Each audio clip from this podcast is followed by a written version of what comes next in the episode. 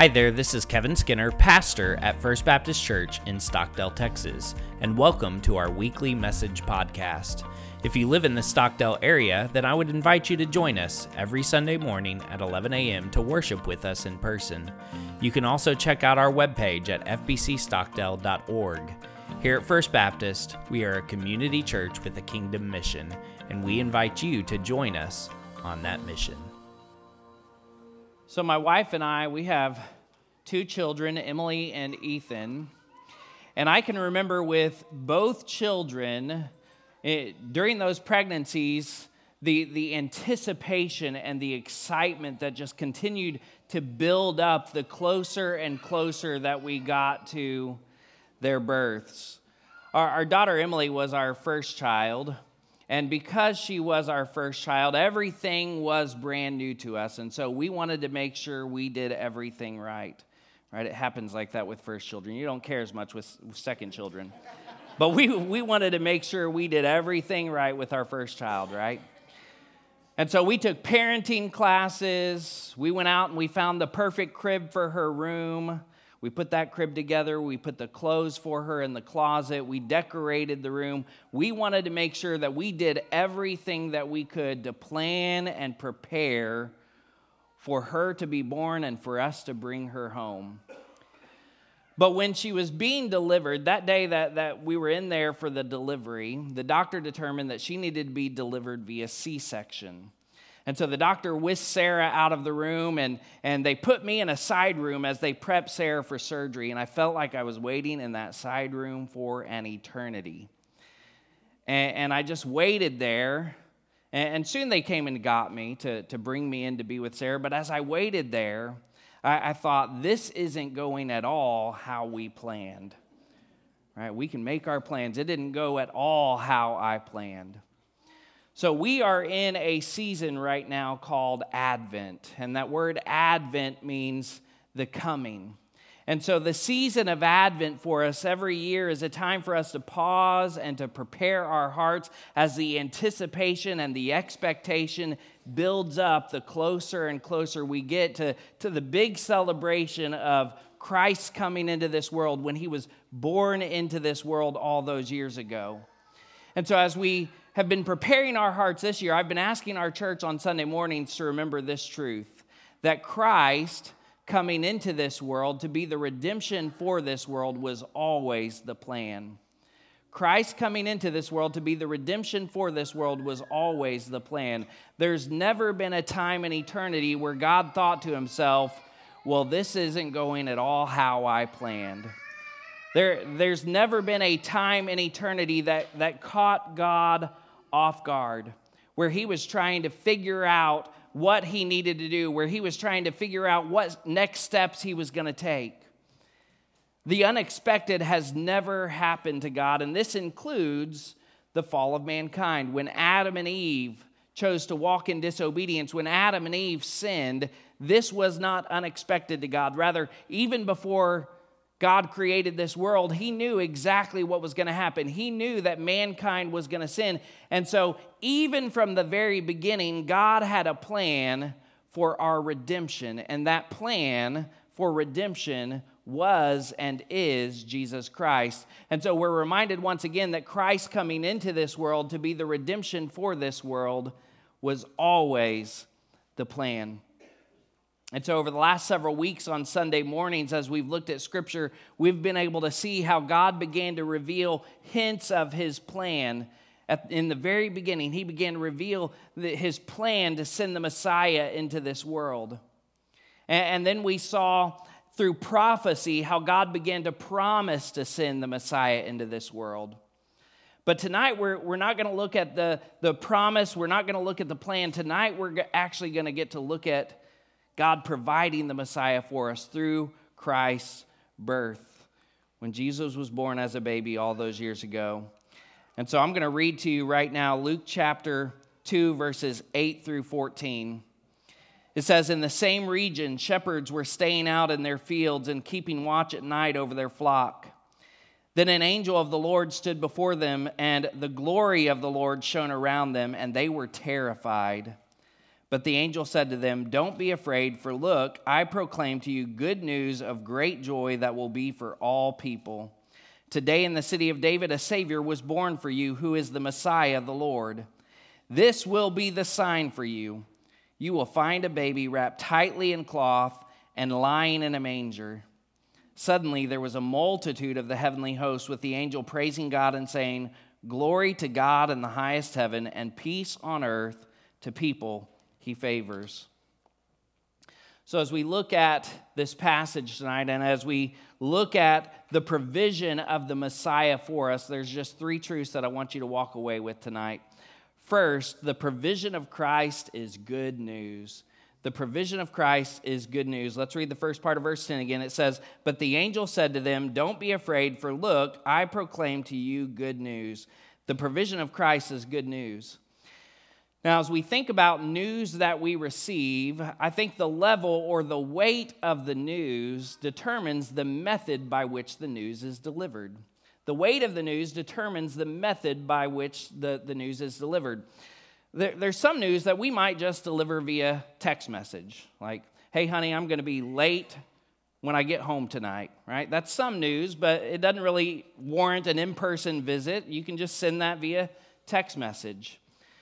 But some news warrants not a text, a, phone call. I think we kind of been trained to take phone calls a little more seriously. So, my mom, she, uh, she doesn't call me, or my mom calls me more often than my dad does.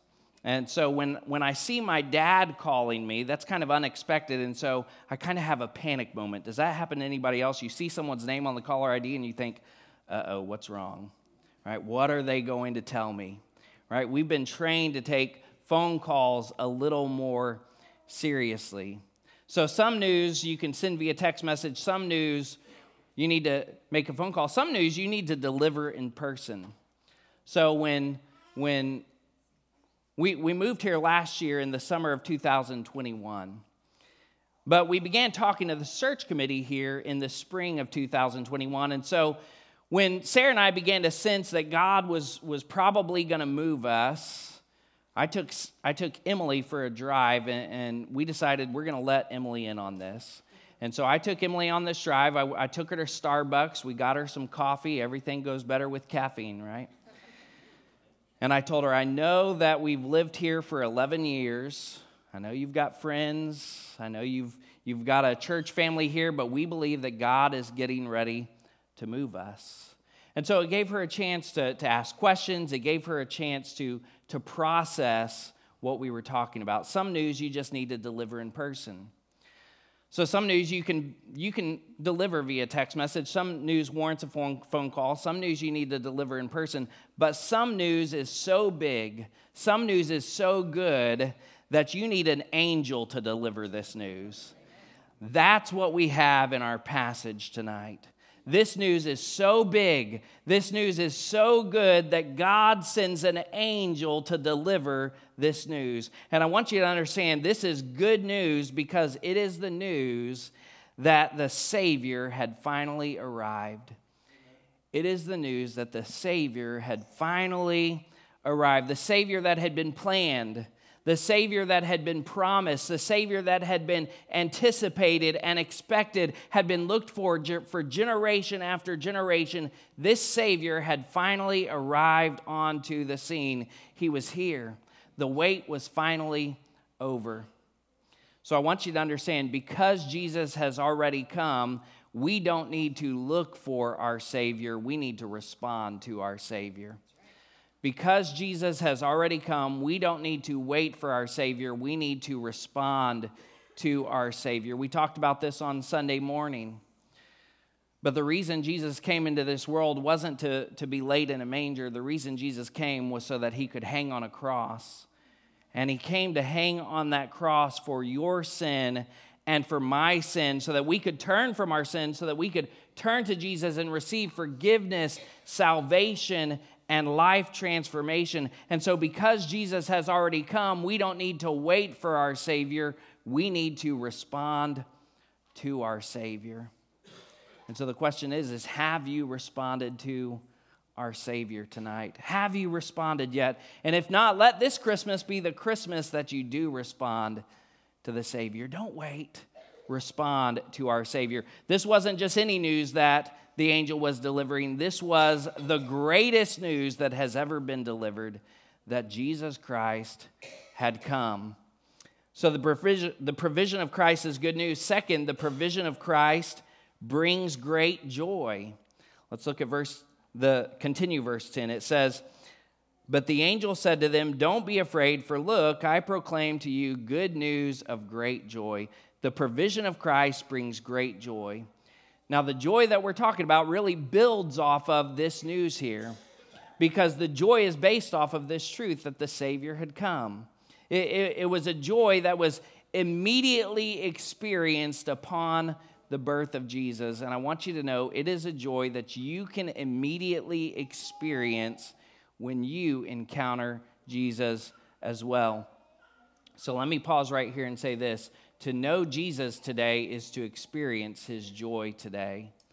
To know Jesus today is to experience his joy today. Listen, when you recognize where you were before you, you came to Christ, when you recognize who you were before you came to Christ, and when you recognize who you are now in Christ, you can't help but know and experience joy.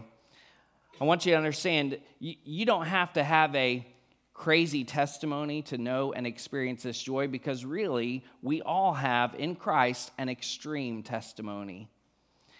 You see, I, I think many times we think we have to have a testimony like maybe we were redeemed from, from a life of drugs, or, or maybe we were a hardened criminal on the streets in the inner city.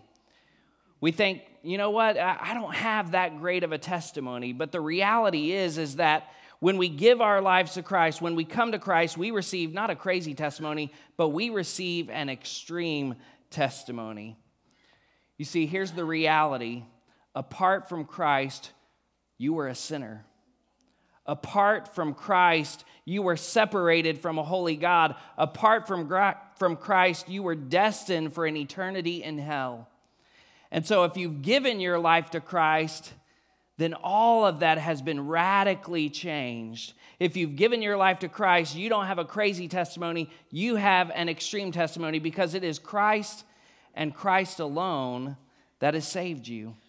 It is Christ and Christ alone that has forgiven you. It is Christ and Christ alone that has brought you out of the depths of hell and into this saving relationship with God the Father. When we come to Christ, we don't, we don't receive a crazy testimony, but we, we do receive an extreme one. And so I say again to know Jesus today is to experience joy today.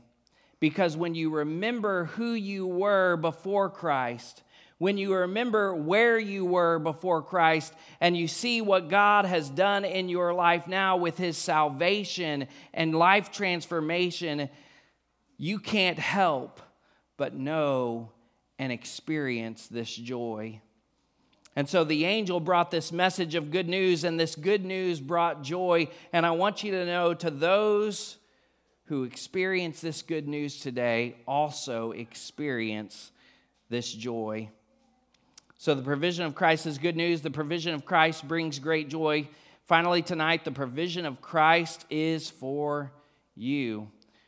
We're going to finish off verse 10 now. It says, But the angel said to them, Don't be afraid, for look, I proclaim to you good news of great joy that will be for all people. The provision of Christ is for you. Now, as we think about the message that the angels brought and who they brought this message to, it really is quite interesting. But because the angels didn't bring the message to kings, the angels didn't bring the message to the social elite or the really popular, the people that everybody loved. The angel brought this message to shepherds who were out in their field tending their flock and really shepherds were, were not really accepted in their day. They were kind of outcast because they were dirty, they were rugged, they probably stunk because they're out in the field, field all the time with their animals. And so they're not widely accepted people. They were kind of the social outcasts. But it's the shepherds that first learn this good news of great joy that the Savior had been born. And so, what this should tell us is that this good news really is for what verse 10 tells us it really is for all people. It's not just for the elite, it's not just for, for the, the people that this world would deem as important people. This good news really is for all people. And because this good news is for all people, I want you to understand the good news of Jesus is for you.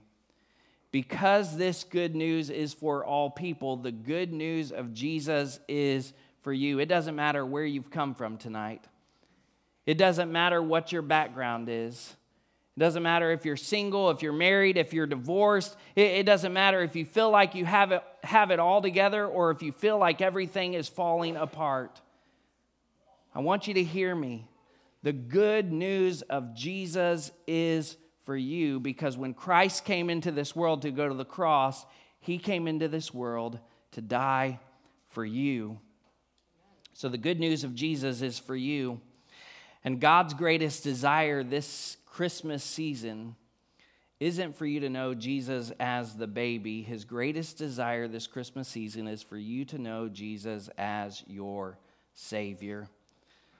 So that this good news of great joy might change your life, not just for Christmas, but for all eternity, that your eternal destination, that, that all of your life here on this earth and beyond would be forever changed by Jesus Christ. That's God's greatest desire.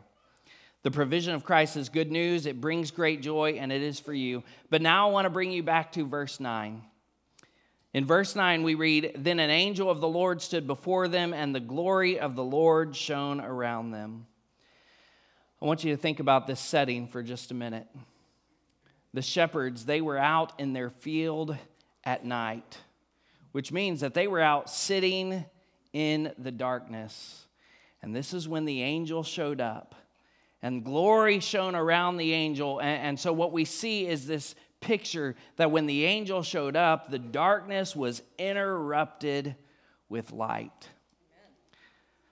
So, this is what we're going to do. I'm going to invite the musicians forward. I'm going to invite uh, the deacons to turn the lights off in the room. And we're going to spend just a moment in darkness together. As all the lights go off in the room, it's going to get a little bit dark in here. We'll still have a few lights on stage. But it's going to go dark in the room. And as it gets dark in this room, I want you to think about this year that's coming to a close. And I would ask you, what darkness have you experienced in this year? Have you experienced the darkness of lo- losing a loved one? Maybe the darkness of losing a job? Have you experienced the darkness of a, a broken home? Maybe the darkness of an addiction?